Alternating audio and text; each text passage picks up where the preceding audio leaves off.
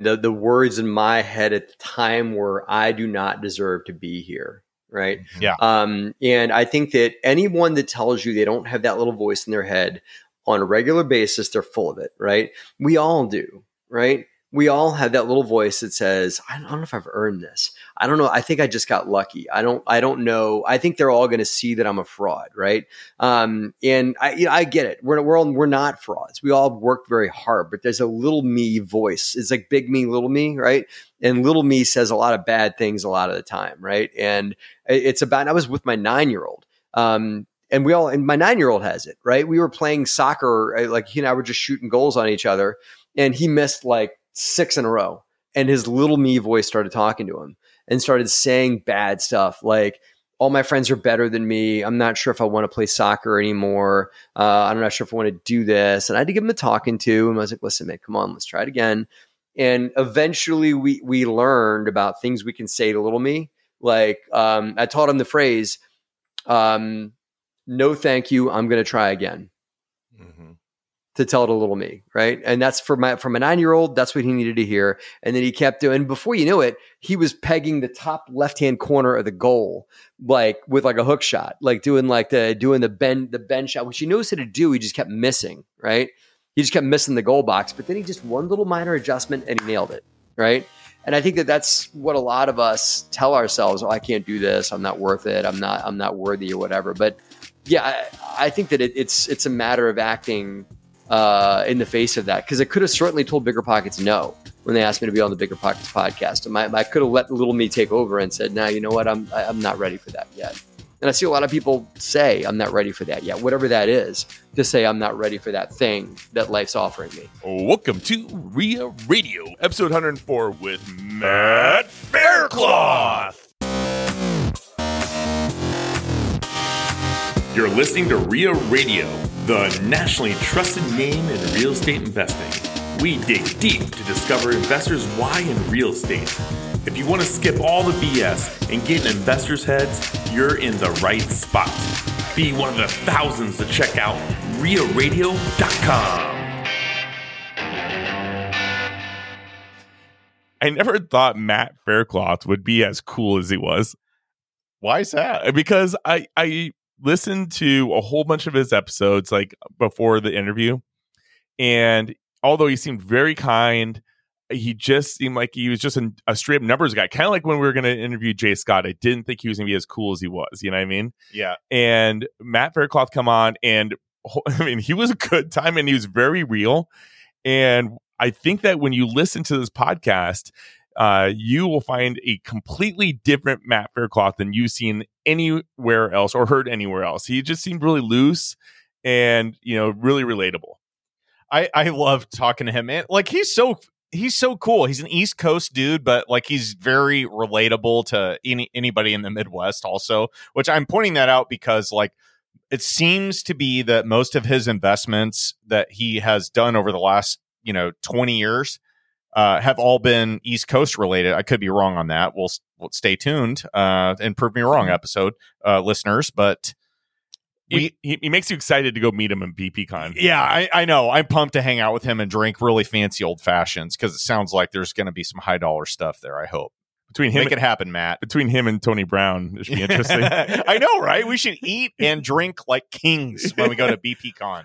Well, and by the time this airs, uh, we'll probably be just getting back from BPCon, so Yep. we're gonna have a lot more stories to tell, and I'm so excited. This is one of the things I look forward to the most in the year. So one thing I think is super cool is that at the end of BPCon, they they've rented the section of the of the Universal Studios, the Adventure Island.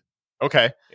Th- what, this is going to be super cool. Like I've only been there once. Have you ever been to Disney or uh, Never. like Orlando? Oh, wow. Yeah, we did something we just never could afford growing mean, up, and kind of a fail. I'm just saying, as a as a dad, And- you need to make this happen. And my wife is absolutely against going to D- Disney World, Oh, Disneyland. Is that right? to a point where like, literally last night at dinner um when we were talking about where we're going to do our summer trip with the family uh with the kids skylar goes i want to go to disney world and uh and then jessica's like we will never go to disney world Why? because she doesn't like like super busy you know it's too peoply. yeah and because my my son and my wife are very much homebodies and my, my daughter and I are very much public. Out get get out and have some fun. And Skylar just like she's at dinner table, she grabs her crying. legs and her eyes just water up, and like she's just holding. up. Okay, Jessica, suck it up. Okay, you can weather the storm here. Like I did it too. My wife did it too, and she's like, she ha- literally has a T-shirt that says Kid Rock "It's too peoply outside" It's too- people uh, with. Kid Rock on the back. and uh, but no, like Disney is an experience that I will do once and I will never do again, probably. But Universal Studios is kick ass. Like I'm, I'm excited to go back. Like it's awesome. Well, uh, this will be my first time even staying. I've had layovers in Florida, but I've never been to Florida. What? Yeah, I've never been there. I've, I've traveled a lot, but uh, Florida is an area that I have not explored. Wow. I've been up and down east and west coast. Wow. never been ever to Florida. Dang. I went Okay. to I went to Brazil and had a layover in Florida once. That's about uh, or uh, you know, and went to like Dominican. I think we had a layover there too. So, Huh. That's as far as good. Okay. airport. So this is going to be super fun though. And one thing that I think is interesting I wanted to bring up on this is uh I've been looking for um Airbnb places to stay around, you know, kind of close to the bigger pockets uh, where the conference is going to be located. And almost everything is about 20 minutes away. Mhm. Have you noticed this? Our our Airbnb is twenty minutes away. Yeah. So I don't like that necessarily because like when you're at a conference, so if you're traveling for um, you know, to go to a real estate conference or whatever, generally it's nice to be able to get done with your, you know, session that you're like, you know, like a lot of times there's speakers on different topics. And so you go and attend one and then maybe you need to take a phone call, make some emails, go to the bathroom, whatever, right? And so it's nice being able to go upstairs to Oh. your in in the same place and go to your room and chill out for a minute, decompress and do whatever you need to do, right? I've ne- I've never not had that. Yeah, so that that was my whole reason for booking a hotel room at at the, you know, Mm. Four Seasons where it's going to be located. Is that right? Yeah, I, I think it is. Yeah. Yeah. So, um, but there's something to be said for having an Airbnb too, where you can like hang out, relax, party, more space. Mhm. Like there's people, like you know what I mean. Like so, there's that too. But 20 minutes away, that's a that's just a thing because you have to go out there, get an Uber. If you don't have a car with you, you have to get an Uber. So you're waiting 10 minutes for that. Then they show up and you, you, you know, you get it. Like you have to commute there. And then by the time you're there, you relax and whatever. And you're like, ah, do I really want to go You're back? stuck. Yeah, you're there.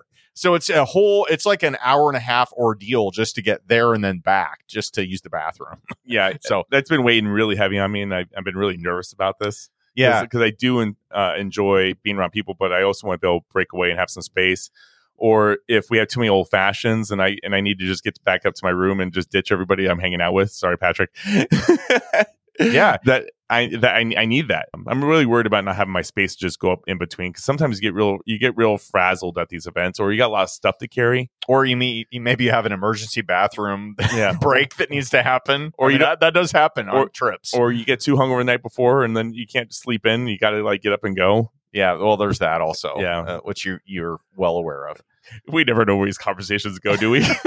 Nope. you and I sat here so worried about what we're going to talk about this morning, and then things just kind of take their own. They do. Yeah, we didn't plan any of this, so I, I really love the conversation with Matt Faircloth. We told him about the scooter trip last year. Yeah. So, man, Matt Faircloth, this is such a cool episode with with Matt because he was like, um, he's been on so many podcasts. He's been on Bigger Pockets. Like, uh, what did he say? But He's- there's probably ten times after hosting, being a co-host, being like all He's all of all. said he's hosted or co-hosted dozens of times, and that he's been interviewed four times. Yeah, four times on the BP uh, real estate podcast, and then he's also been on as kind of like a guest co-host or whatever.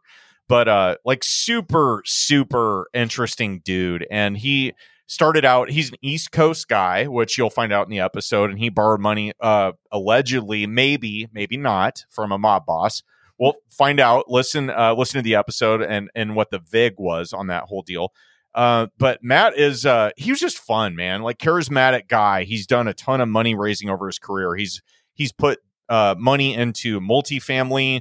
Uh he's mixed use uh office. I'm trying to think of all the stuff he's been involved in. We didn't uh, we didn't get a chance to cover all of this in the episode, but he's such a fun and neat guy. Uh, that you're going to learn, I think, a lot more about his personal background in this episode. And uh, also stay tuned for what he prefers uh, with the superhero genre. Uh, Marvel versus DC. You're going to find out who his f- favorite superhero is. Stay tuned for that. Well, one thing that we kind of pride ourselves on is that you can listen to Matt Faircloth on a multitude of platforms. And I mean, when I was looking up and, and listening, there was probably you know 20 episodes that came out just in the last few uh, weeks that's how much podcasting he does. I mean there you can find content on him and uh, that content is going to go over capital raising and what he specializes in. But what we pride ourselves on is getting to know the person and and and shooting a breeze but also getting some good lessons that you're not hearing from anywhere else. So if you want to get in depth and hear about capital raise uh, you're going to get a little bit here but go go tune in one of the other podcasts that you're going to find them on. But if you want to get to know Matt and hear content about Matt that you're not going to hear anywhere else, this is the place and this is the episode you want to This is to. the spot, and you're going to also find out what like why his company is named the DeRosa Group.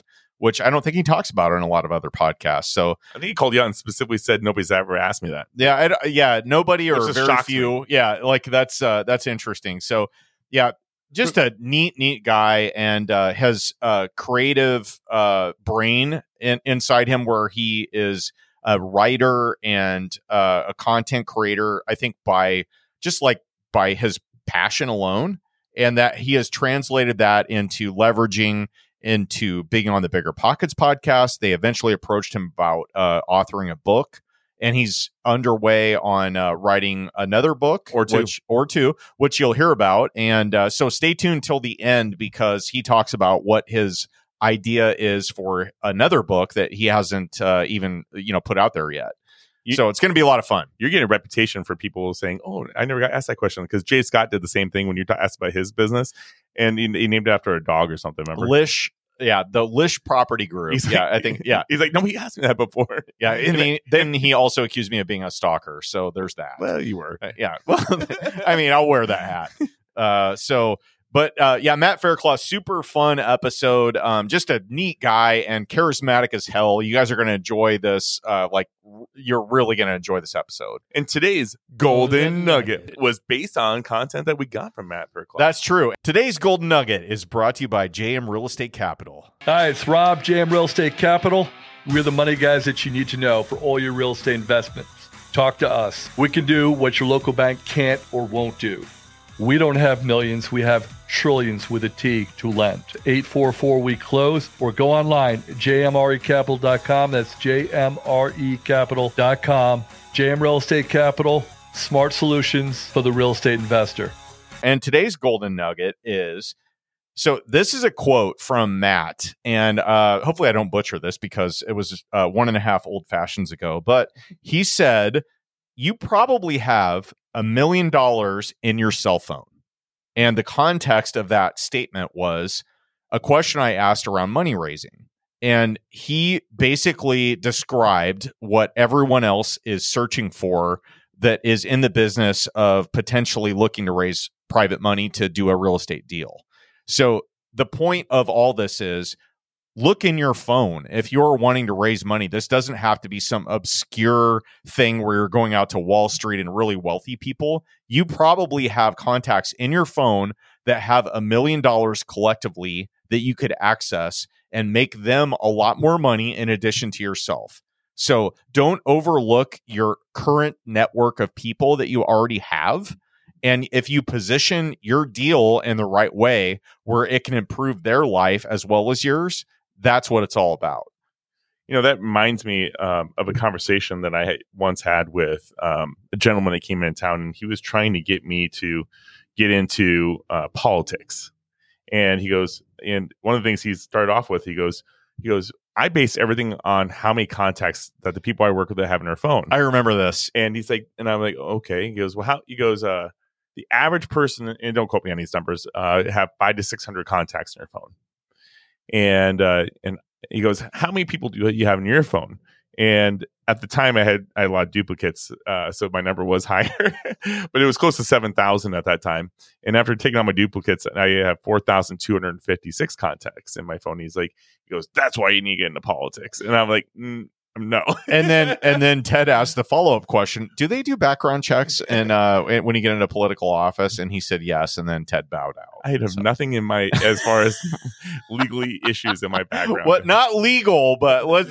I mean, your early twenties. There's some skeletons. Okay, so some, some skeletons you there. got skeletons yourself. I maybe perhaps do. Uh, it just comes with being a bartender, man. That's right. So- Um, so super fun episode. I can't wait for you guys to listen to this. Matt is a fun guy. Anybody going to BP Con, if you happen to catch this before, well, it's probably going to be after. It'll be right after you. Yeah. So, well, as you know now, uh, if you attended BP Con, Matt is a hell of a time and he's buying a whole bunch of expensive old fashions there, which I cannot wait to partake in. So, super fun episode. Stay tuned for this. Uh, he's just a, a fun guy. If you want to tune in and learn a whole bunch more about raising private capital and how that can accelerate your business and just put it on steroids, buy Matt's book, Raising Private Capital. And there's an excerpt after that. Building your real estate empire with other people's money. Thank you, Simon and Schuster. No, I'm sorry, Ted Kosh. Um, so listen, tune in for that, and uh, it's going to be so fun to uh, meet him in person and hang out with him, and uh, and the rest of the BP crew have already talked to. I can't wait. Yeah, yeah. I'm, I'm, I'm, I'm so excited right now to get to BP, and it's, it's this podcast is the reason that makes it that much more exciting. Yep, it's going to be a good time. We got a lot of people to talk to while we're done it. Hopefully, they have some scooters we can ride around and almost kill, uh, get Dennis killed on. Hopefully, they don't pretend like they don't know us. right? Yeah. Hopefully, we don't get big timed while we're there. So. Well, with that, Owen, I think we can do this amazing podcast with Matt Faircloth. Matt Faircloth, welcome to the show. Thanks for coming, man. Thank It's you good to so have you. much. I, I, I Yeah. can tell so quickly this is going to be such a fun. Uh, you know, like you ever get into a conversation like, "Oh, this is going to be good," or you like walk into a room and like, "Oh, this is going to be such like this is going to suck a half an hour out of my life right now." this when I when you, when we first got on the screen, I look at you two and you guys both have old fashions in front of you, and I'm like. It's I'm so jealous right now. This is going to be such a fun show. So Well, I'm maybe next time. Yeah, maybe next time you can partake as well. But we know you have to, you know, maintain your professional, uh, you know, look here for the for your upcoming podcast. After you want to know really why I can't do it? Okay. So I because I'm I'm meeting uh, somebody who's number one, he's a teetotaler and all that. So I don't want to offend him or whatever. But number two, I'm meeting him in the town I live in. Right. And I've decided I'm going to be really sporty and whatnot. I'm going to ride a little electric scooter. I'm turning myself in on this. I'm going to ride an electric scooter to meet this guy. And I'm like, the last thing I need is to go rap, is to be that headline. Real estate guy, Matt Faircloth, drinks old fashions at 11 a.m. and then gets run over by an 18 wheeler truck on the way to have lunch with his with his mother's 85 year old boyfriend. That's exactly. I'm going to go meet my mom's 85 year old boyfriend. I'm going to go have lunch with him after this. And can you? And he's also a minister. Okay, well, you can be officially off the hook for Thank not being drunk while, while doing all of that. you. Wouldn't that be me- such a spectacular headline if that happened? You know, just so you know that what a way to almost happened. go, right? Yeah, Matt. When we were at BPCon San Diego last year, we all took the electric scooters out for brunch that morning in, uh, in San Diego, And, then uh, back.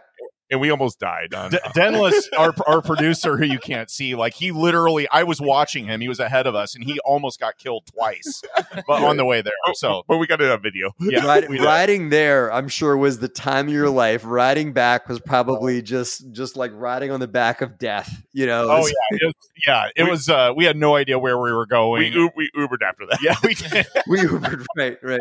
Are you guys going to go to BP Con Orlando? Yeah, yeah, we'll Right, be there. Old fashions on me. We're having a Awesome. happy hour. And this I'll tell Yes. to your audience too. We're having a happy hour um, at uh, at BPCon Orlando. Uh, drinks on DeRosa at BPCon Orlando. Just got to go by the the DeRosa Group booth at the uh, at the expo. And, uh, and that, but now that I know you guys are ballsy enough to drink old fashions at 11 a.m. your- Uh, Eastern Eastern Standard Time, I'm all in. I, I need another slice of you guys at. at uh, I, I don't I don't know that you realize the magnitude of what you just promised because the in. Omaha folks that we know like to drink. So you got you're gonna have to up your uh, limit on your credit card. That's think, true. with That's a good Dorothy. point. If your audience is listening to a couple of guys drinking old fashions before noon, your audience is probably also listening with old fashions in their hands as well. So I probably committed myself. And you should Uh, see, dude, you should see how much an old fashioned is at the Ritz Carlton, on the Carlton, and the JB and the JW Marriott. Man, I mean, it's like I have to take out a HELOC on my house to buy myself a drink at that place. or you can just raise some money for it. that's There- what I'll there- do. I'll just raise capital.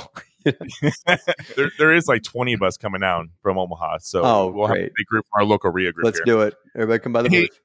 Uh, Matt, I, so I had a I had a note here to ask you, and then I, I realized now after seeing you on video and what your uh, little props are, uh, that this is probably not a good question to ask because it's self evident. But my question was Marvel or DC, and I think I know the answer. Yeah, I, I'll tell you. Well, let's let's go there, right? Uh, Okay. Somebody made that sign for me behind me, um, which is uh, as a thank you for going for like hosting a show for him at some point a couple of years ago. Uh, a fellow a GoBundance member of mine, and if you notice, it, it's it's it's got the A is the Avengers A, Yep. right? I did Um, notice that. I, the short answer to your question is Marvel, right? Um, but if Marvel could play Red Rover and pull one DC character over all day long, it is Superman That rhymes. right? 100% Superman comes over to Marvel. If they could bring one character over, if I could direct that, or if any Marvel fan could pick a a, uh, a DC character to pull over to Marvel, the correct answer is Superman. But by but far and away, I'm a Marvel guy. okay, now. Yeah.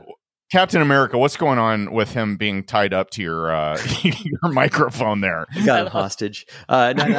I got his shield on the back, and if you guys can see it on the screen, I got his shield back there. I really I look up to Captain America, and it, he's kind of like my my um, spirit animal superhero, right? Um, and the reason for that is, and I was never into the comic books as a kid. I was into the uh, I got very into the movies when they started like 10, 15, 10, 12 years ago, right? And my nine year old son and I have watched all of them together. Um, and there's a lot, there's some life, I mean, you know, some of it's kind of pomp and circumstance, but a lot of it's, uh, there's some life lessons in there too. Um, and Captain America's character, Steve Rogers, uh, what I love about him and why I embody him as my spirit animal is he was strong on the inside first. If you remember him, he was like, you, you know, uh, 120 pounds soaking wet, um, you know, kept trouble, but he wanted to serve his country, wanted to uh, do better, wanted to defend humanity, wanted to do good. So he kept trying to sneak into the army. He couldn't do it because he was too small, too sickly, whatever. And through science, he became strong on the outside. So many superheroes had like a mishap, like they, you know, get bit by a spider or whatever, you know, um, and then all of a sudden they're amazing and they have to, de- they like the, you know, life gives them superhuman skills and their, their hero's journey is learning to accept their heroes, their, their skills that, that they, that have been dealt to them by getting hit by a bolt of lightning or by getting bit by a spider, whatever, right? Captain America's journey is different. He wanted to be something great already and tried that. And then science gave it to him. And then he immediately, you know, was able to, you know, kind of had to own the greatness that he had. But it was certainly not dealing with some mishap or mistake that had happened to him. You know, science saw something good in him and it brought it out. And I believe that we all have something great in us. Um, and so I think that through whatever it is, entrepreneurship, real estate, uh, you just becoming the highest version of yourself. That's our, we are all Captain America because it's our journey. We don't need science to become great. It's, I think we all are great on the inside. And that's really how you are successful in life is you become great here and then it, it automatically works its way out. You actually don't need science to bring it out of you. If you become great on the inside first, it just shows up. I. I have two. I have two thoughts on what you said. I, I love that, but my my first one is uh, you could say the same thing about money because they say money amplifies uh, the you know who people really are, right? So if you're a bad person, you know you can see there's rich people out there that don't aren't the best people, but the ones that are, they use that for philanthropy and like a lot of Yeah. other good stuff. But the other thing I wanted to point out is in my home office where I have uh like where I do some podcasts and and whatever, I have Deadpool um Mhm. as That's a great. prop in my my stuff. So I don't know really what that says about me and you with you. You're a twisted human being. That's what Yeah, that that's exactly. Yeah. So I'm Deadpool. You're Captain America. Yeah. I, we'll just leave it at that. If you love Deadpool, you have a strong inner 18 year old. You know, um, Definitely do. that- that's just slightly perverted, slightly twisted, slightly cynical. The whole thing, you know, I mean, just kind of like cynical on life and kind of like, why am I doing this again? Right, um, which is fantastic. I mean, the Deadpool movies are great uh, because they're just they're somewhat anti. Um, and anti superhero because he he start, he breaks the fourth wall and starts talking to the audience, which you just that's protocol. You don't do that, you know. But he starts doing that and everything like that. So he's very anti rules, which I love. Deadpool. I went and saw Dead the first Deadpool movie. It, it, I don't know if you remember this, but it opened on Valentine's Day.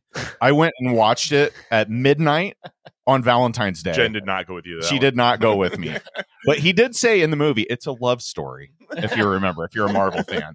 But uh, anyway, I digress. Great so this is good stuff. We I wanted to make sure we covered the uh, the superhero uh, topic. So would you By the say way, that? one more thing. Uh, I think Ryan Reynolds is the one person who has crossed over from DC to Marvel because he was the Green Lantern, uh, I think, um, and he also Awful. played Deadpool.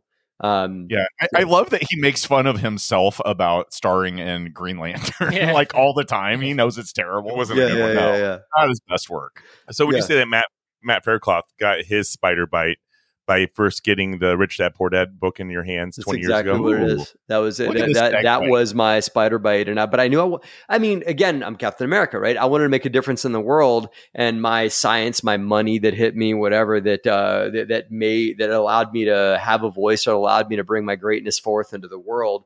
Was reading Rich Dad Poor Dad, getting me in tune. To, I was a, I was actually a hardworking um, sales rep. I was I worked for Ingersoll Rand, which is one of the like I guess Fortune 100 companies. Uh, I sold heavy right? machinery all across the United States, um, and, uh, and and you know worked hard for them, but just didn't realize I was just trading hours for dollars and working just working hard, making somebody else wealthy, um, and kind of a hamster in a wheel. Didn't realize, you know, I'm, I was like the fish is not aware of the water it was in, and the employee me was not aware of the hamster wheel that I was sitting inside. Uh, and Rich Dad Poor Dad made me, you know, kind of like Neo in the Matrix. Uh, I, I became aware of my surroundings for the first time and stepped out of the hamster wheel immediately after I read that book.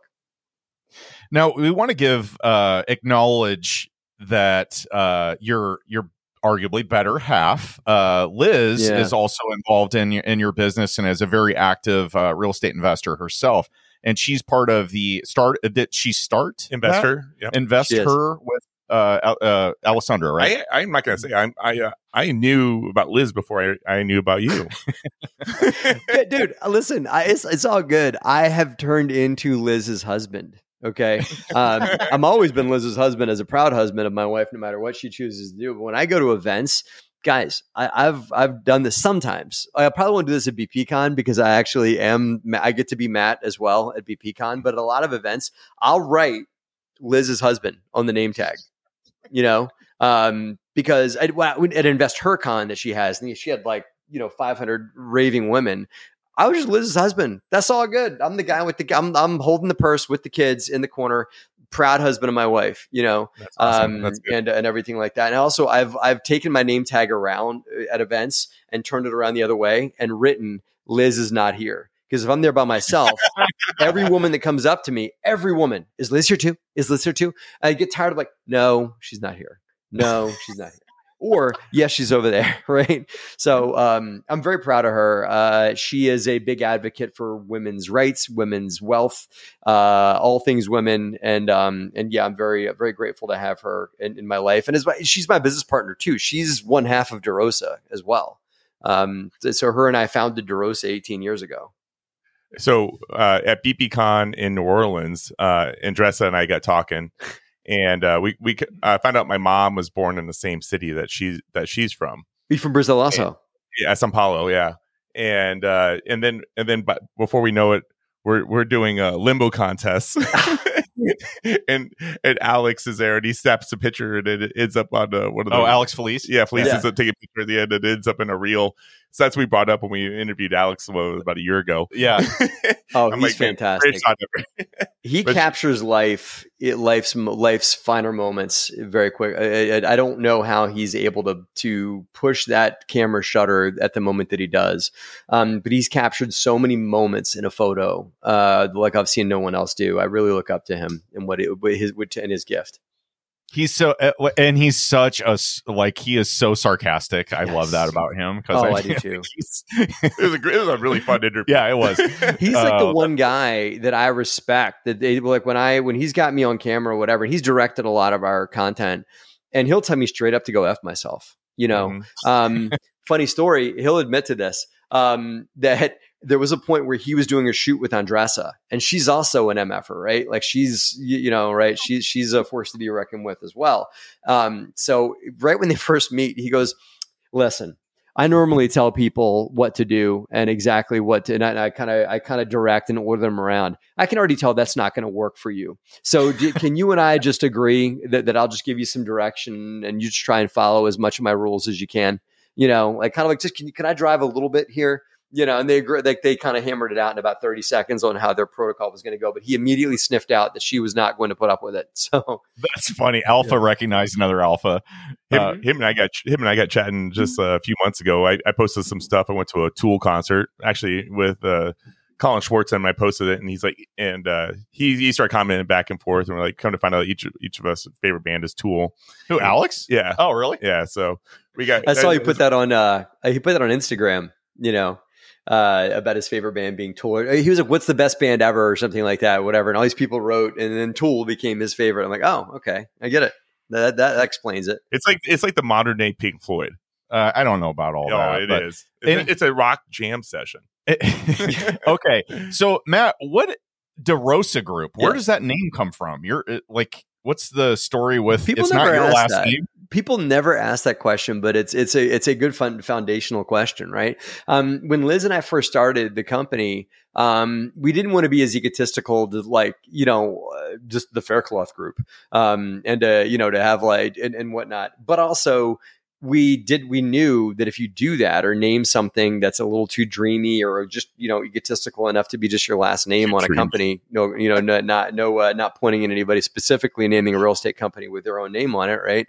Um, but uh, but I, I also wanted it to appear to be a larger company than it really was when it was just Liz and I, right? Oh, so interesting. We okay. needed a name. And I, I, give that guidance to anybody listening that's starting a business. Don't ever put your last name on it because it's very clear that you're operating by yourself when you first get started. You need to be seen in this business to be larger than you are. You got to fake it till you make it, even just for a little bit um, until you grow, right? So we needed a name that was that that had strength, that was beyond us, uh, and so we looked around us, and we also believe in naming things after family or naming things after uh, lineage or whatever. So DeRosa is her mother's maiden name from you know from Naples, Italy, right? Um, and so uh, so uh, that's where the name DeRosa comes from, is from Liz's family lineage. Um, and and so, but we knew it was a strong enough name. It kind of has like a Stumbats, Tony Soprano, don't mess with us kind of, right? Um, and so that's where the name, that's why we chose the name, but the name comes from her mom. Yeah, I like it. Yeah. So, uh, DeRosa Group. Now, you um, and I know you've spent a lot of time on other podcasts talking about your original deals and and how you got started. So, yeah. to kind of like just fast forward through this, you started out originally uh, with a loan from your now father-in-law or or uh, parents-in-law. Yeah. Is that right? From Salvatore Randazzi from Brooklyn. Yeah, I, borrow, I, borrowed thirty yeah. grand from a guy named Salvatore. Okay, with lots of vowels in his name, right? Like he's like six foot three, whatever. Um, you don't pay, you're gonna get buried. yeah, he's like he, he, doesn't. He's like I don't bother with personal guarantees. If you owe me, I, like this That's is it. your life. I've given you, know. you a debt right? I, I, yeah, you you now have a debt to me, right? yeah, right. Yeah, I've done you a favor. So no, but I, and this is while we were still dating. so naturally, by the way. What's that? Yeah, you say it so naturally. Yeah, I know. Well, I, I have been married to her for 18 years, so I can talk like her dad now, right? Um, but uh but yeah that was that was while we were still dating that he chose to do that right? And and that had a lot of faith. All joking aside i mean he totally could have been the mafia but ended up becoming a school teacher. But um but great human being and saw that her and i were going somewhere saw how passionate we are we were about what we were doing. And we still are of course um, and wanted to support us and offered a, we offered, we asked him, he offered kind of like a mutual thing. He had some extra money. Uh, so we borrowed 30K from him and bought a duplex while we were still dating in Philadelphia. Um, and immediately, uh, one tenant, you know, we have to evict a tenant immediately. The next tenant's like, like, you know, clinically insane, cursing me out on the phone, calling me two o'clock in the morning, eh, you know, everything like that. I mean, so I, I, I like went to the school of hard knocks immediately for landlording as soon as we bought the property um, and, and everything like that. So it was, you know, we, we got we got tossed in, and uh, and, and Salvatore got his money back, and now he's one of our uh, regular investors uh, with our company. Still is investing with us today. Is that how you met Tony Brown? Was he one of the enforcers? Tony Brown. Oh, oh yeah, T Brown. Yeah. right. Yeah, yeah, yeah, yeah. No, I, I met Tony because he's just like a, like a like a great you know awesome Philly dude. Um, you know, Oracle of he's the he's the real estate Oracle of Omaha. You know, with you guys out there, so uh, trying to buy Omaha one uh, one property at a time. So I forget how we met originally, but we've known each other for years. He'll be at BPCon also, I think. He will, yeah. Yeah. Now, Tony, um, so we we had him on probably I think four or five episodes ago on our podcast, and he uh, I we asked him settle the argument who has the best cheesesteak in Philadelphia, and his his claim was, and I, I know you owned real estate there, but I don't know, did you ever live in Philly? Many or, years. Or, yeah. okay, so Liz and I met. He- Liz was finishing up at U at UPenn when we first met. So Oh, Okay. um, so yeah, Gotcha. I, I've know I know that city very well and lived there for years. So I have a note here that says Tony Brown feels that D'Alessandro's has the best cheesesteak in all of Philadelphia. Mhm. What's what's your take on That's that? That's very good. Yeah, they they that's that. I, Pats and Geno's are BS, man. They're not. Um, they are the tourist traps. That's where you're going to go. Um, if you're a tourist, you're going to go and debate over whether Pats is better than Geno's. They're both garbage. Okay, um, and uh, and that there used to be one that burned down called Jim's Cheesesteaks, which was on the other end of South Street. That was very good. They're reopening. Um, I used to live around the corner from Delos, you know, uh, from D'Alessandro's up in uh, up, in um, East uh, Roxborough, uh, just north of Manayunk. So I, when I lived in Manayunk, uh, so I there's a golf course next to D'Alessandro's. Okay, um, and so we would go at, in our early 20s, go get a six pack, play golf, and then on the after the ninth hole, we would drive in the golf cart to Delos, park the golf cart out front, walk in, get a cheesesteak, and take it with us for the back nine. Owen Um, would do that. I would that would that sounds awesome. Yeah, yeah, yeah. You tell- like things a twenty, things a twenty-two year old would do for a thousand. You know, like yeah, right, yeah, I've only been handcuffed once in my life, and it was when the golf course. yeah, right. Oh, that We're like, not picture like sitting at a stoplight in a golf cart. You know, people are like sitting next to us in their cars, like, "What are, you? And you're what? You're here? Why? You know, like, yeah, a public course. Who knows, right? No, Uh, now to give Tony full credit, when we did interview him, he went above and beyond to make sure he and old fashioned ready to go when we he interviewed him. did. Yeah. Well, we didn't prep Matt uh, properly. I didn't either, know. so next time, next time we'll uh, we'll make Yeah. sure you're. Aware. If I wasn't meeting Uh, my mother's minister boyfriend, 85 years old, and I'm going to ride a scooter to go meet him, I really would. Um, yeah. T- tell me like about the old fashioned though. and We'll talk about old fashioned. Like, h- where did you, how did you guys get into old fashions? And I'll talk about how I got into them. Well, we both are bartenders uh, at one point in There our lives. Yep. And, and I just uh, and I always felt an old fashioned is the best cocktail that you could ever have. Well, when you hit 40 years old and you're a white guy in America, pretty much you turn to IPAs and old fashions. That's your that's your jam. Well, right? I think isn't- it's a rite of passage. Dennis Yeah. isn't white or forty, and he drinks them with he's drinking one right now. That's so. true, but he's only once a month. Uh, he's got training wheels on until he hits 40. I Yeah. think. Guys, Yeah. I used to drink IPAs and old fashions, and then I found that I had celiac, and so I can't drink IPAs Oh. anymore. And so, th- another things that happens to middle aged men is like, oh, I guess I can't eat bread and pizza and cheesesteaks and all that shit, right? So, And I, Um, and I can't drink beer either. I get it. Yeah. Oh man. So now I can't drink IPAs, so I got to just drink old fashions. We started doing a lot of work as a company in Kentucky, um, in uh, in in uh, Lexington, Kentucky. My company owns twelve apartment buildings in Kentucky. Um, the very first one that we bought, um, the second one we bought, Jay Scott. That's where I, that's where Jay Scott came out to Kentucky and looked at the building with me, um, in that. And so by working out there, and I, we had talked to Jay, we talked about Jay Scott offline and all and everything like that. But anyway, um, in in working out there in Kentucky, they bleed bourbon. Right, it is just it is there. It it it's it's it's, it's like it's like in the water fountains, you know. um, uh, the uh, the name uh, like their their theme for the state is unbridled spirit. Right, think about that: unbridled horse spirit Yep. booze. Right, um, so you go to bars in Kentucky and there's not like two or three different bourbons like oh we have Bulleit and we have jack daniels which one would you like right they have this wall of bourbon like it's literally like if they don't have at least 30 bottles they're not a real or, or they're not a, they're not a serious Kentucky bar. Okay. Um, and they do this thing where you can go and buy a barrel or have your own private label from these, from these barrels and stuff like that, which is crazy.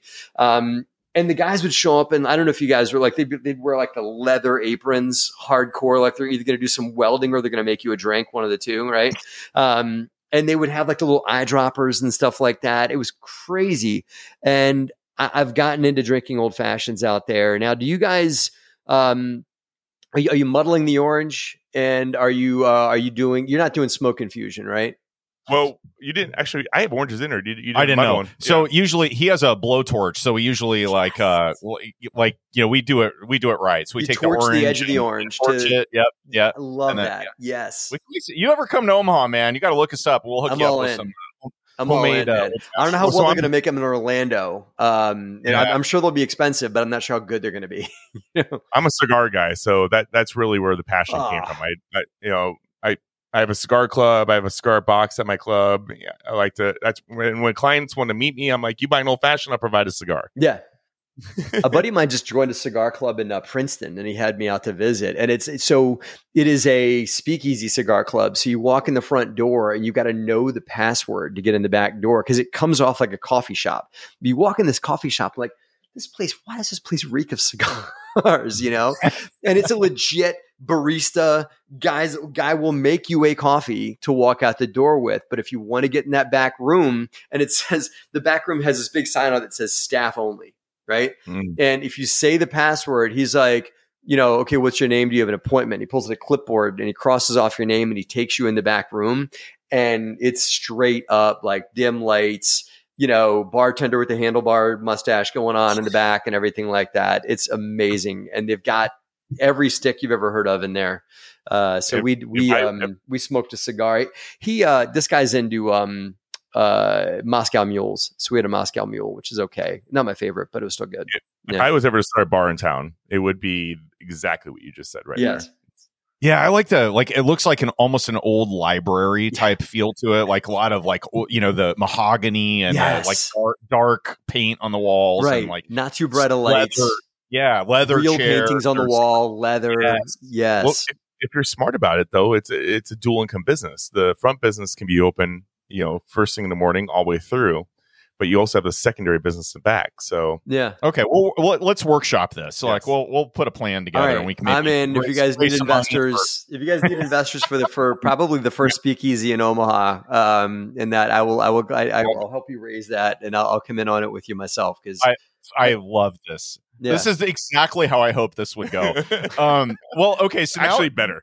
now, now that we're uh, kind of like teasing the edge here of uh, raising money for deals, um, Matt, what? So you obviously have had a lot of experience in uh, raising money over the years, putting it into. You've be, become known as the guy that is Mhm. the expert on raising money. You Yeah. penned a book. Uh, when was that published? This, bu- this was published in 2018. It just had its five year birthday, and we just released a new version of it with a forward written. Do I have another copy? I'm that guy. I don't have a copy of it here on my desk to show you, but um, we just released a new version um, uh, with a forward written by Pace Morby and new content written by me um, for the five year birthday of Raising Private Capital.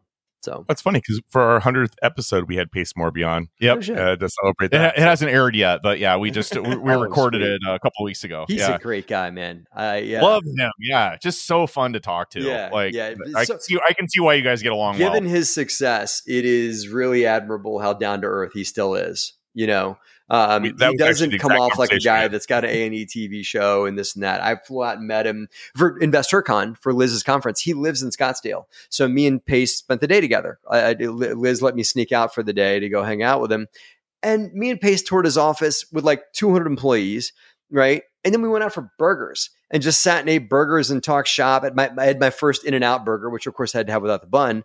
Um, but uh, went to In and Out Burger and just sat and talked shop at In and Out Burger, which I'd never had before. Um, which oh my goodness, you want to talk? They're so good. Yeah, I get Wow. every time I go somewhere on the West Coast, I always always make a point to go to In and Out. I, I love it. else, some people man. are like, some people are like, oh, that's not, it's not real food. I'm like, okay, whatever, it's great. I, it. I I chaperoned a, a church youth trip up there, and uh, took we took like forty kids inside there, and they, of course they all knew about the secret menu. Oh, the, yeah, and they're all like animal go animal style and like all that, all that. I didn't know what animal style was. Pace orders his burger and goes, "Give me this da, da, da, da, animal style," and I'm like, "What? animal style. He goes, just get it without the bun and get it animal style. And they do it, and it was like it, it was even better, you know. So it was it was something else. Anyway, yeah, that's Yeah. awesome. So, um, you're now okay. You have uh the book, a new edition coming out soon, which is great. Um, I know you've been on kind of a podcast barrage lately, right? It looks like you've been on a guest on a lot of them. You've got your own podcast. Yeah. Uh, Yeah, Talk- on a little bit of a tear. Um, yeah. What's that like? Uh, so how, like when you, I, I was just curious. So you published. We've had a few, you know, folks that have the published books on, including Jay Scott and uh, Brandon Turner. And we, I'm always curious. How did your life, or did your life change after you wrote the book? What was it like putting it it, it together, and and kind of maybe give us a before and after. Uh, like wh- what's a, a life in the a day in the life of an author? Well, yeah, it, it's it's interesting, and so um, I th- there were steps towards the attention that you get, right? Like you know, I'm sure Pace has a life before he went on A and E, and then a life after that, right? Um, uh, so for me, the first step was starting to write articles for Bigger Pockets, and start. I started to write articles for them, and after like my three or fourth dozen dozen articles that I had written, I started to get attention and started like, hey, this guy doesn't know what he's talking about. So my phone starts to ring, right? Um, then Bigger Pockets puts me on the podcast for the very first time as a guest. I was so nervous. I had to chug a beer in the other room to calm my nerves a little bit because I'd never been on a serious podcast like that before in my life. Yeah. Um, right. Josh Dorkin called it out before the show. He was like, Hey man, you're all right?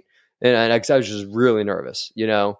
Um, and, uh, and that, and so, but that opened up all kinds of, I started to have people just showing up at my office building. Cause at that time I owned an office building in Trenton and people just started showing up on the door saying, Hey, I really loved your story. Want to see if we can talk shop or whatever. So that's the beginning of the attention. And then I got used to, you kind of get used to that level of noise and notoriety and like, okay, I got to treat this with respect because now I've worked hard for this. And now I have it. Then a few more podcasts come up and everything like that. And bigger pockets, a lot, you know, they come to us. They came to me and said, we love what you do. We think you've gotten to be a pretty good art, a pretty, pretty good writer, writing articles for us for a couple of years. We'd like for you to write a book. And I said, okay. So I pitched them on two books, which they said no on. And then I pitched like, well, I've raised a lot of money. I could do a how to on that. And they said yes. Um, and so the third pitch, they said yes to. And um, at the end of the day, uh, that's how Raising Private Capital came about. And I said, okay, guys, but I'm going to put a lot of my personal story in there because that's how I know how to write. Um, I'm going to put a lot of how to, of course, on how to raise money because that's what I really know how to do in my company. And um, it, it took me about a year to write. It was a labor of love. There were a lot of times where I freaking hated that book while I was writing it. Like I just want to hang out with my kids and I want to sit and write a book because um, it's hard. That's that's one thing to, to to bottom line it right. Writing an actual book, writing an article is one thing. Writing a 80,000 word book is really tough to do because there's a lot of discipline. There's a lot of time. I mean, I was like, oh, how, how hard could it be? It's like, it was like, it was like having a second job. Um, but it was, uh, it was enjoyable at times, very hard to do at other times. And I'm so grateful I did it because it really opened up a lot of possibilities for me as a business person. And it really opened up I'm about helping people. I'm not about like just making as much money as I can. I'm really about making a difference. And I realized how much of an impact I got to make with that book. I cannot tell you how many people have come up to me and have either been able to quit their job. Uh, I had one guy who, uh, through the technology in the book, was able to raise, he's moved here from Argentina right? Built up enough real estate through the technology in the book, built himself up enough passive income that he now was able to move back to Argentina to be with his family and now supports his family with the income that he made through US investments. I get another guy who lives this alternative lifestyle. Don't I don't envy this. Um, but through the technology in the book, lives on the beach with his girlfriend in a van in Cabo. Okay. Um, and he's got internet in the van and he's got a full lifestyle there. I mean, it's a typical millennial life, right? So he's just wants to, it makes like 7K passive a, a month and lives like a king on the beach in Cabo, uh, living like a just his expenses are way less than that, let's say. But that's his reality uh, that he was able to do that. And I was able to at least point him in the direction through the book. And so it is very rewarding that it's been able to affect the people in, in the ways that it has. I I really like what you said there about because I, I've struggled with you know like we, we have we just recorded our 100th episode like we mentioned of uh, of the the podcast and Sweet. you know we're we're trying to obviously get more uh, inroads nationally but uh, a lot of people in you know ted owns the local REIA here Mhm. i help out here and there with that and uh, another pretty active meetup that's in town so we kind of have like our locals that all know us and you know like have participated that we've had on the podcast but i've i've i've uh, originally struggled you know you were talking about how you had to like slam a beer before the bigger pockets podcast I, I think it's normal to be, you know, nervous and and feel maybe, and I am I don't want to put my stuff on you, but I would assume maybe a little bit imposter syndrome where you're like feeling a little weird about putting yourself out there with Mhm. something where somebody listening to it might be like, he doesn't know. I know way more than that guy. And that's always the fear is somebody somebody pointing out stuff that you said that is not right because they're way more knowledgeable and experienced. That's the biggest fear I think from anybody that It's, has the imposter. bottom line, it man. The, the words in my head at the time were, "I do not deserve to be here." Right. Yeah. Um, and I think that anyone that tells you they don't have that little voice in their head on a regular basis, they're full of it, right? We all do, right? We all have that little voice that says, I don't know if I've earned this. I don't know. I think I just got lucky. I don't, I don't know. I think they're all going to see that I'm a fraud, right? Um, and I, you know, I get it. We're, we're we're not frauds. We all work very hard, but there's a little me voice. It's like big me, little me, right? And little me says a lot of bad things a lot of the time, right? And it's about, I was with my nine year old. Um, and we all, and my nine year old has it, right? We were playing soccer, uh, like he and I were just shooting goals on each other, and he missed like six in a row. And his little me voice started talking to him and started saying bad stuff like, all my friends are better than me. I'm not sure if I want to play soccer anymore. Uh, I'm not sure if I want to do this. And I had to give him a talking to, and I was like, listen, man, come on, let's try it again. And eventually we we learned about things we can say to little me. Like um, I taught him the phrase, um, no thank you, I'm gonna try again Mm-hmm. To tell to little me, right? And that's for my from a nine year old. That's what he needed to hear. And then he kept doing. Before you knew it, he was pegging the top left hand corner of the goal, like with like a hook shot, like doing like the doing the bend the bend shot, which he knows how to do. He just kept missing, right? He just kept missing the goal box. But then he just one little minor adjustment and he nailed it, right? And I think that that's what a lot of us tell ourselves: "Oh, I can't do this. I'm not worth it. I'm not. I'm not worthy, or whatever." But yeah, I, I think that it, it's it's a matter of acting uh, in the face of that because I could have certainly told Bigger Pockets no when they asked me to be on the Bigger Pockets podcast. And my, I could have let little me take over and said, "Now you know what? I'm I- I'm not ready for that yet." And I see a lot of people say, "I'm not ready for that yet," whatever that is, to say I'm not ready for that thing that life's offering me. Now you've been on uh, the BP podcast what three times? Is that right? I've been on as a guest four times, and I've been a host or a co-host uh, maybe like a half dozen or more times. Um, I just hosted a couple weeks, a couple like a month ago. I think I was well, I was the uh, the co-host. Yeah, no, that's awesome. Yeah, and, and to kind of put a bow on this uh, thought uh, with the imposter syndrome thing, I, I love that.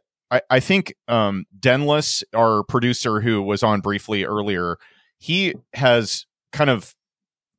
I always struggled a little bit with uh, the whole like putting myself out there thing, especially on video. Like I have a face for radio, obviously, and I have always struggled with trying to just be comfortable enough with uh just being on camera and like it's it's a Yeah. weird thing because you can't take it back right everybody Nope. sees it like you can't, there's no do-overs Mhm. if you're if you're live and, and releasing it that way but he he kind of instilled in me where it's like you're doing people a disservice because I was always a one-on-one guy. I would go out and meet, you know, uh, well, I, and I still do, but I, I have coffee and lunches and stuff a lot of times with newer investors, experienced investors, and so on. And I just kind of, you know, we talk and share ideas and whatever.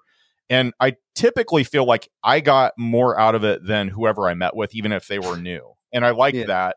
But Denlis kind of instilled in me where he's like, you are doing yourself a disservice by not magnifying your platform Mhm. and touching more people Yeah. with your, you know, the things that you know. Even if you don't know all of it, you know more than a lot of people. Mm-hmm. And I think I, I'm i'm coming around to grabbing onto that and and kind of like making it my own a little bit. But I, I mean, kudos kudos to you because there's no hiding a lot of times, especially when you're on a huge platform like the most visible platform like Bigger Yeah. Pockets, and you've got a you know you've got a book out there and you've got a podcast and you've been on a lot of podcasts, so yeah, it's like it takes balls. But to I do, never knew- it.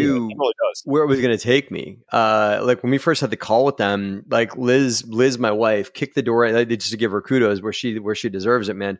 She saw this fledgling startup website that was that uh, a lot more people for real estate investing were starting to get attention. Was starting to go there, um, and she approached them and said, "Hey, do you guys need more bloggers?" And they said, "Sure, we'll interview you." Uh, to come to, we'll interview you to see if you want to, to see if you're worthy of writing a blog. And so we call and it's Brandon Turner interviewing me and Liz on whether or not we are worthy to write for the blog because he's like hire number two for the company, right? It was him and Mindy Jensen um, with with the, with the early hires, and so he was handling their blog onboarding, right? And the whole time during the call, I'm calling it Better Pockets in the phone call, right? Um, some, but I didn't know where that was going to go, right? Uh, I just I just knew that this company was was going to be something that maybe I wanted to do, and Brandon just kind of laughed it off, and of course was forgiving about it. And the whole time, my cell phone was blowing me up, going, "Idiot! It's bigger pockets, fool! It's bigger pockets, whatever." So I finally got it right at the end. Um, but I just I, I just you know I like just like anyone, right? With opportunity, you just put one foot in front of the other, right? You can't see the whole staircase. You you know, you just got to just take the next right step. And so the next right step was to do a really good job writing articles and go all in on that. And I did for a year. And then a podcast come up. And after I chug a beer, I gave a good podcast, right? Um, and then just keep going. And they they asked me to pitch them on a book, so I do, and a book comes up. And so I, I think that I'm not sure where it goes from here. Who knows, right? Um, but for anybody, I had no idea that I was going to be at, in this position with them. I'm, I'm eternally grateful for B, for BP in my life and in my business, and for to call them a partner. It's fantastic. But I, uh, I, I had no idea that it was going to put me here. It was only by just doing the next right thing each time that I believe that I am here. And I've had so many people come to me say, "Hey, I want to." Uh, th- these people out of nowhere that have never been on Bigger Pockets, never written an article for them, don't even have an account. Hey, I want to host a Bigger Pockets podcast too. How do I do that? Like, well, you, you you do the ten thousand kicks. You put in the work. You know, that's how you do it. You start washing dishes if they ask you to. You know, um, and then do a great job whatever they ask you to do, and then you know you, you're nobody's entitled to anything. And by not by not feeling entitled to anything with them, I've been able to slowly add value. You know, so so that that's a short that's a very very long answer to, to I think what you're getting at there. You I would, love it. You would think that since Owen was uh, one of the first investors into bigger pockets, that you would have been able to get on the get on to the uh, podcast Oh, by now. No, he's. we've talked about this before, but like when Josh, I, I found it around the same time you did. I think probably it's like 2007 or eight, something like that. Yep. And uh, and I had I loved it because I felt like I finally found uh, an outlet and a community that believed in the same things I did and and had the weird you know real estate bug. And I uh, I, I remember this. Uh, Josh was at the time, you know, I, now that I kind of know the whole story, he was working like 80 hours a week in his living room and Mhm. you know just bootstrapping the whole thing and he's like uh he opened it up like anybody want to donate to the site and i don't know if you remember this but he th- there actually used to be a donor like a little uh what do you call it? The icon yeah, above your above your um account or your like, like- the like the precursor a precursor to Exactly. GoFundMe, right? Yeah, yeah exactly. And so i sent Yeah. a hundred i sent a hundred bucks in Yeah. and i was like oh man this guy's great. I'm so glad he's doing this. I sent him a hundred bucks. And then I, uh, I had no idea that this was going to happen, but he sent me a bigger pocket sweatshirt in like 2008 or nine, and it was a hoodie, like like a nice, pretty good quality hoodie, and I, I have no idea where it is now. I so wish I still had it, but I, it was like ripped, and I wore it to the gym and spilled coffee on Jen it. gave it away to Goodwill. Probably. yeah. But um no, Matt, so I uh if you wouldn't mind, let's uh since you are the expert in raising money, if we could touch on that just for a minute. And uh my my question, I would love to hear you maybe talk this through.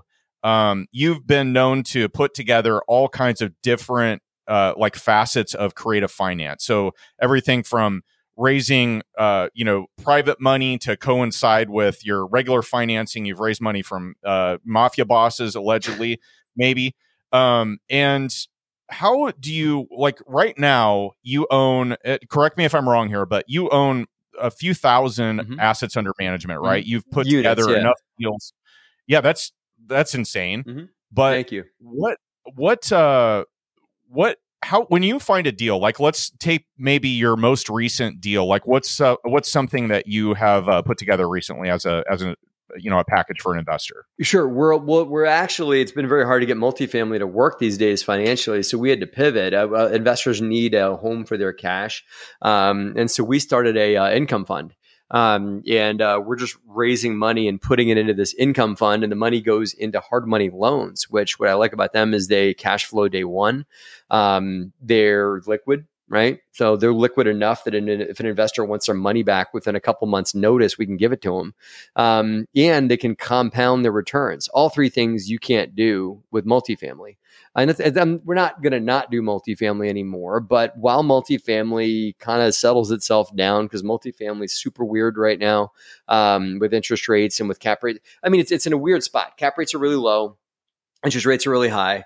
Um, insurance has gone, insurance and multifamily, guys, is up 33% this year, right? When one, not even the year's not even over yet, right? So, um, multifamily um, is a funky spot for new investments. We're still looking. We've bid, we've underwritten like 300 deals this year. Um, so we, we still are passionate about multifamily. But what we are doing until multifamily decides to give us a deal that makes fiscal sense for us, and we're not going to force a square peg. We've just decided to pivot into other things like hard money. Um, and we've raised you know millions uh, for our hard money fund, and it's uh, I, this month we're returning over 10% yield to investors.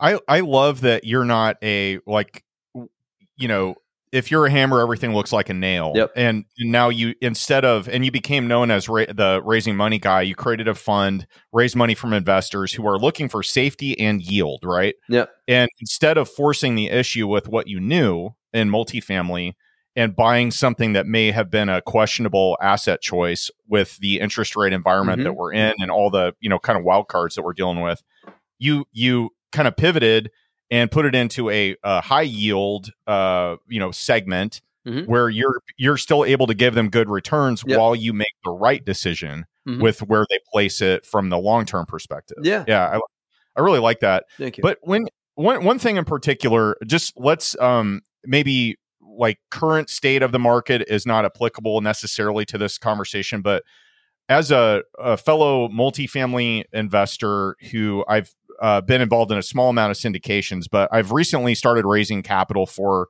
uh, a 506c syndication mm-hmm. that we ended up buying in Branson, Missouri. And uh, it's a hotel conversion into multifamily. So nice. that's a, an interesting, yeah, project. Love that model. But yeah. What, uh, when I, I want to like talk this through with you. Let's say you have a deal. Maybe it's not this year, but last year. You found a deal, you're underwriting it, it pencils out enough to where you say, this makes sense. It's a good move for me to buy this because uh, I have you know investors that are interested in this type of asset. Um, you, so, like, how do you decide if you're going to take down a property mm-hmm. and do a joint venture versus a 506b, which mm-hmm. is typically a like quote unquote friends and family B for buddy uh, type yeah, B for buddy, uh, or a uh, 506C, which is more like you you you're it's open for everybody sure. as long as they're accredited. How do you decide deal that? size? Hundred percent deal okay. size. We haven't done a JV in a while, but um, if something showed up on my plate that I could take down with one of my more significant investors, like a couple hundred K, right? Um, like a let's say, for example, a five unit apartment building, if I was seeking something like that, um, when we did a lot of JVs, they were on fix and flips. Like the, the best JV I ever did, we built three townhouses in Philadelphia and sold them. Um, and the, the, the investor showed up and he was all the money, all the equity, and we were all the sweat and the, the, the personal guarantor on the debt and all that. Right. So, uh, that equity check was 290K, which one investor was able to write out of his retirement account. Right.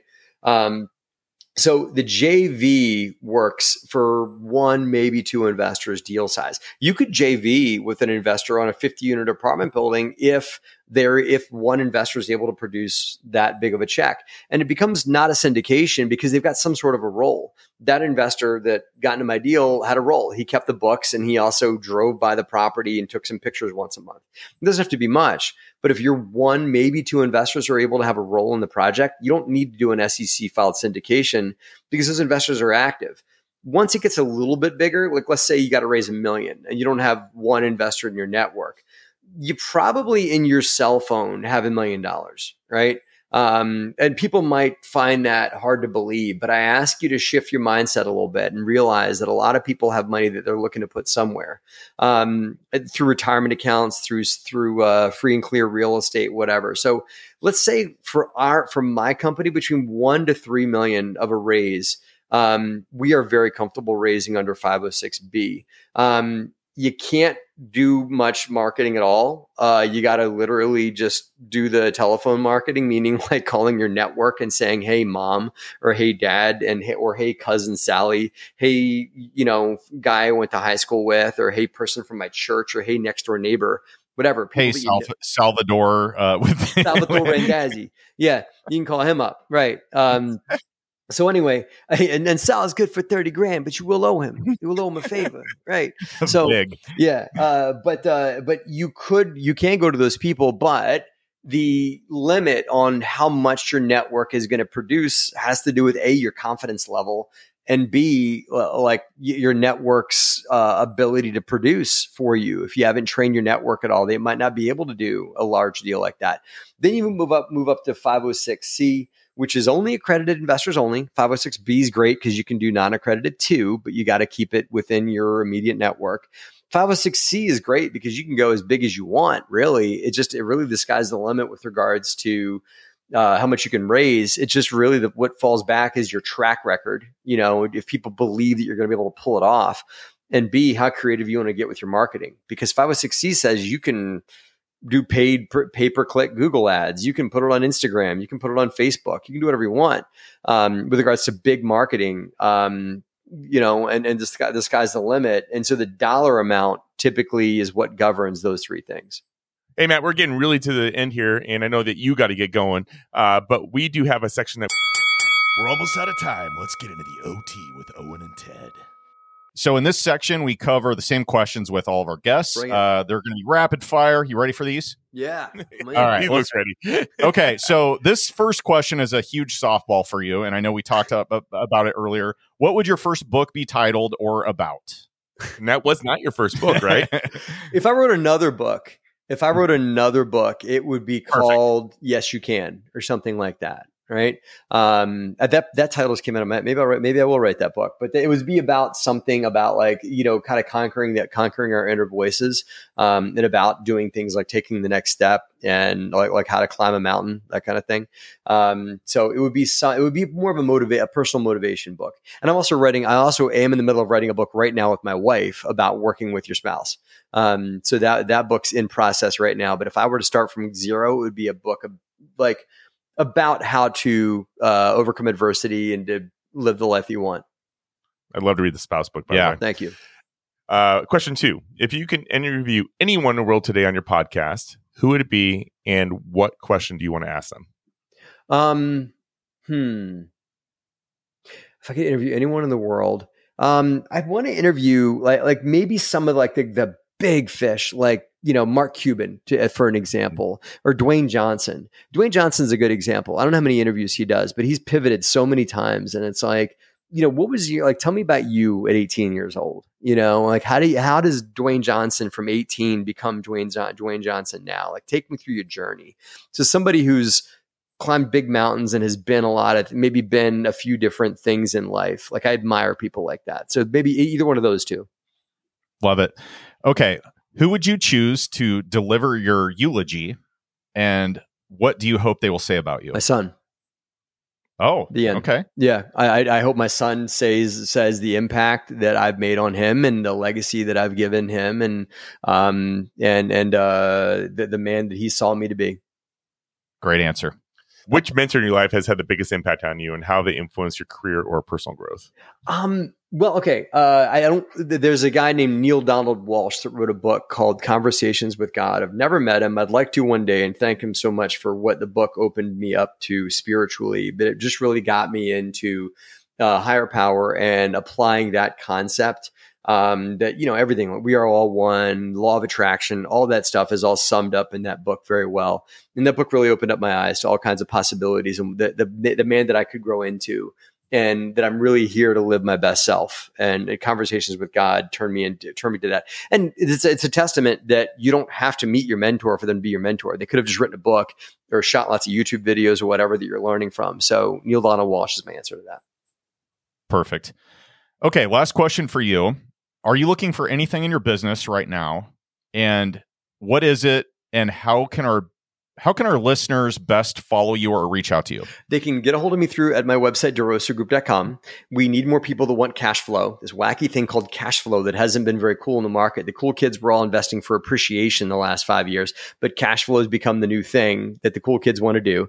We can provide it at uh, with our DeRosa Income Fund, which they can get a hold of for accredited investors only at our website. And if people want to learn how to become super successful multifamily operators. Uh, we also teach multi like a different multifamily education than you've ever heard of by anybody else. It's it's the most unique thing out there, and that is on our website at derosagroup.com as well. Love it. Well, Matt, thank you so much for coming. Shout out to Tony Brown for putting us together. Uh, we look forward to uh, sitting I need to come back on. VP I come back on when I come back on. I will have an old fashioned in my hand as well with the burnt orange um, to to release the essence. And uh, I look forward to hanging out with you guys and um, and uh, having a cocktail as well at uh, at BPCon Orlando. be fun. Well, with that, Owen, will you see us out? On behalf of REIA Radio, Dennis Bertrand, and Ted Kosh, I'm Owen Dashner. and You've been listening to Matt, the Captain America of Real Estate Faircloth. Signing off. Thank you so much, guys. so much. Appreciate it. Hey, have a great day with the pastor. I gotta. Uh, I'll tell. I'll, I'll tell. I'll tell him you said, and also with you. Okay. Great. Yeah.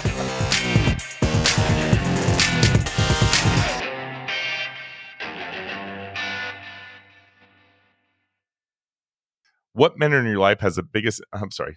Where you at? What men? yeah. What person in your life has had the bis- biggest impact on you? And uh, I should just read the question. I'm, How about I'm, that? I'm totally. Let's try that. Radio edit. so I'm gonna do an intro just to kind of get the flow go, and then we'll go, we'll just because that's how we I like are. Flogo. Yeah, I like Let's logo do too. Denless, uh, we are doing the intro to Matt Faircloth right now. Boom. And you suck for not being here. Yeah, douche. I I, ho- I hope you do know what kind of baby you're having now.